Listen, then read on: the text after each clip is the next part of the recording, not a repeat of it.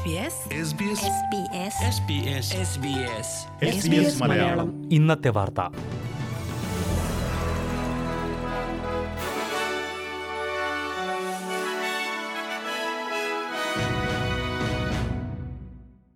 നമസ്കാരം. S B S Malayalam ഇന്നത്തെ വാർത്തയിലേക്ക് സ്വാഗതം. ഇന്ന് രണ്ടായിരത്തി ഇരുപത്തിനാല് ജനുവരി ഇരുപത്തിയഞ്ച് വ്യാഴാഴ്ച. വാർത്ത വായിക്കുന്നത് ഡെലിസ് പോൾ. വിക്ടോറിയയിലെ ഫിലിപ്പ് ഐലൻഡിൽ നാല് ഇന്ത്യൻ വംശജർ കടലിൽ മുങ്ങിമരിച്ചു മെൽബണിലെ ക്ലൈഡ് സ്വദേശികളാണ് മരിച്ചവരിൽ മൂന്ന് പേർ.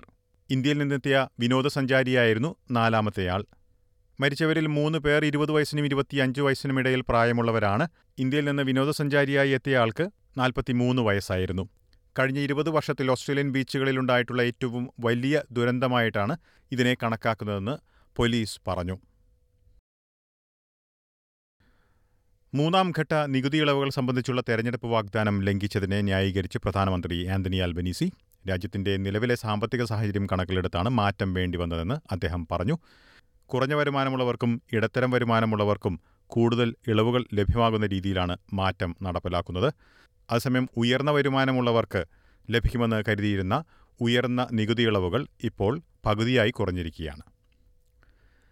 അഞ്ചാം പനി ബാധിച്ചിട്ടുള്ള ഒരു യാത്രക്കാരൻ സിഡ്നിയിലെത്തിയതിന് പിന്നാലെ അധികൃതരുടെ മുന്നറിയിപ്പ്. ഇന്ത്യയിൽ അഞ്ചാം പനി ബാധ റിപ്പോർട്ട് ചെയ്തിരിക്കുന്ന പ്രദേശത്ത് നിന്ന് എത്തിയയാളിലാണ് രോഗബാധ കണ്ടെത്തിയതെന്ന് അധികൃതർ വ്യക്തമാക്കി. ഈ വ്യക്തി യാത്ര ചെയ്തിട്ടുള്ള സ്ഥലങ്ങളിൽ രോഗബാധയ്ക്കുള്ള സാധ്യത കുറവാണെങ്കിലും പനി മൂക്കൊലിപ്പ് കണ്ണുവേദന ചുമ തുടങ്ങിയ ലക്ഷണങ്ങളുള്ളവർ ജാഗ്രത പാലിക്കണമെന്ന് അധികൃതർ ആവശ്യപ്പെട്ടു.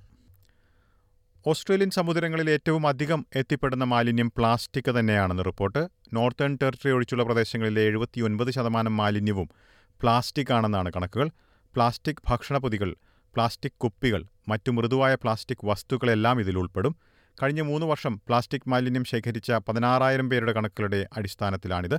ഈ സാഹചര്യം അവസാനിപ്പിക്കാൻ നടപടികൾ ആവശ്യപ്പെട്ടിരിക്കുകയാണ് കൺസർവേഷൻ വോളണ്ടിയേഴ്സ് ഓസ്ട്രേലിയയുടെ സിഇഒ ഫിൽ ഹാരിസൺ.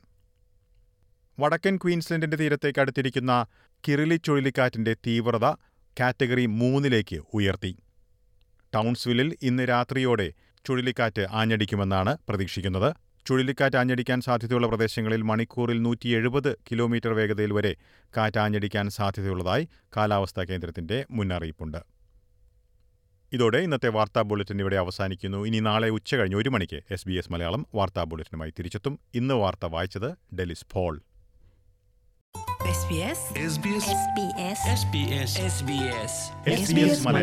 ഇന്നത്തെ വാർത്ത.